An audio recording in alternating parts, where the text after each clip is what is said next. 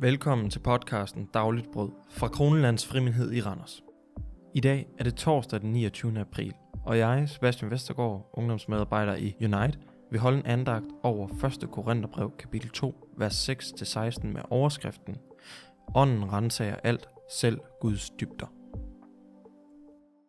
Dog, visdom taler vi om blandt de fuldkommende, men ikke en visdom, som er af denne verden eller fra denne verdens forgængelige herskere.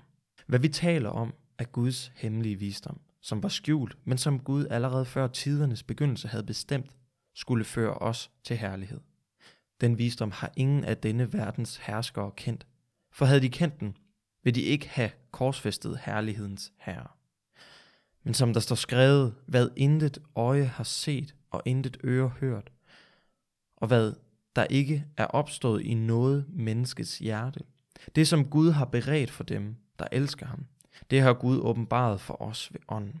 Til ånden renser alt, selv Guds dybder. For hvem ved, hvad der bor i mennesket, undtagen menneskets egen ånd? Således ved heller ingen anden end Guds ånd, hvad der bor i Gud. Vi har ikke fået verdens ånd, men ånden fra Gud for, at vi skal vide, hvad Gud i sin nåde har givet os. Og om dette taler vi ikke med ord, som menneskelig visdom har lært os, men med ord, som ånden har lært os, og vi tolker det åndelige for åndelige. Et sjældent menneske tager ikke imod det, der kommer fra Guds ånd. Det er en dårskab for sådan et menneske, og det kan ikke fatte det, for det bedømmes kun efter åndens målestok. Det åndelige menneske derimod bedømmer alt, men selv bedømmes det ikke af nogen. For hvem kender Herrens tanker og kan belære ham? Men vi har Kristi tanker. Amen. Vi er et sted, hvor Paulus beskriver, hvordan kristne bør agere i kirken og tænke som en kristen kirke og som individer. Det er i hvert fald ideelt.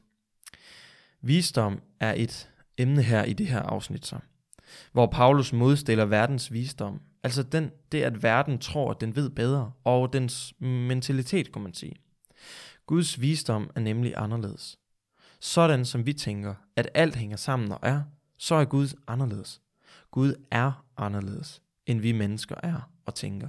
Det fremhæver Paulus her.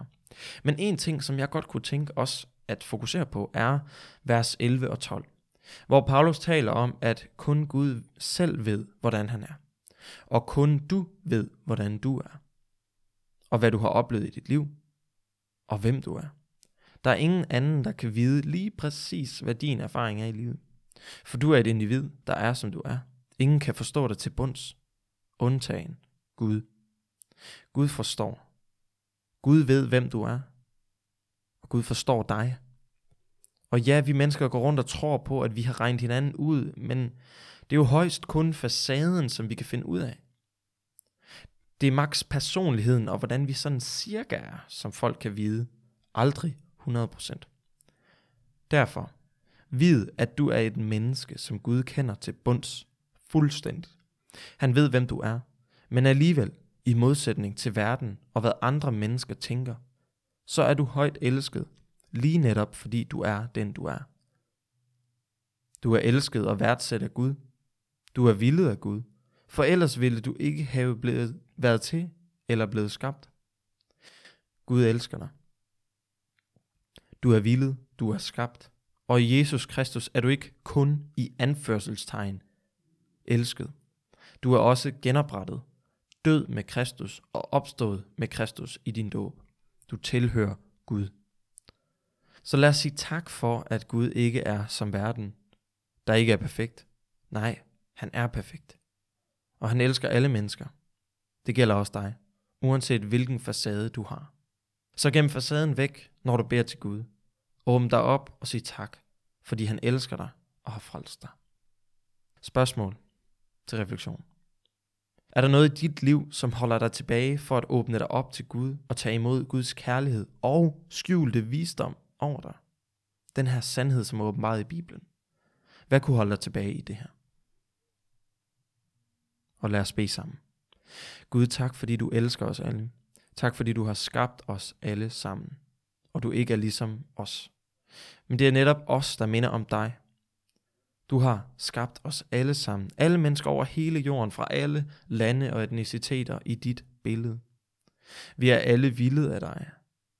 Gud, lad os få lov til at se det. Lad os få lov til at bringe de gode nyheder om din kærlighed til alle mennesker og fællesskabet med Jesus. Led os, Helligånd, i Jesu Kristi navn. Amen. Og lad os høre dagens tekst på ny. Dog, visdom taler vi om blandt de fuldkommende, men ikke en visdom, som er af denne verden eller fra denne verdens forgængelige herskere. Hvad vi taler om, er Guds hemmelige visdom, som var skjult, men som Gud allerede før tidernes begyndelse havde bestemt, skulle føre os til herlighed. Den visdom har ingen af denne verdens herskere kendt, for havde de kendt den, vil de ikke have korsfæstet herlighedens herre.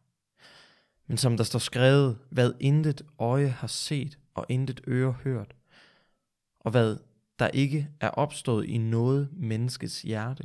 Det som Gud har beredt for dem, der elsker ham, det har Gud åbenbaret for os ved ånden. Til ånden renser alt, selv Guds dybder.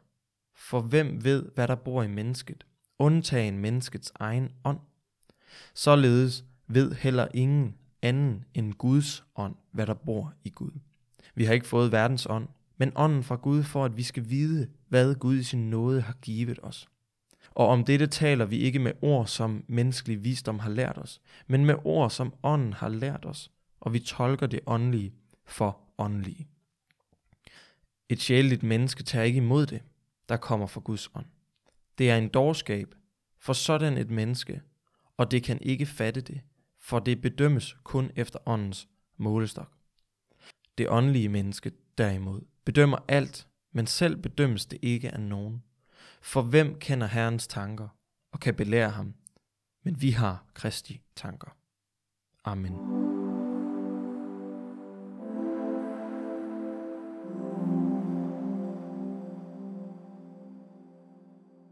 Tak fordi du lyttede med i dag. Vi håber, du fik noget med. Vi holder andagt alle hverdage, og du kan få mere information om vores podcast, menighed og ungdomsfællesskabet Unite i beskrivelsen eller episode 0. Gud velsigne din dag.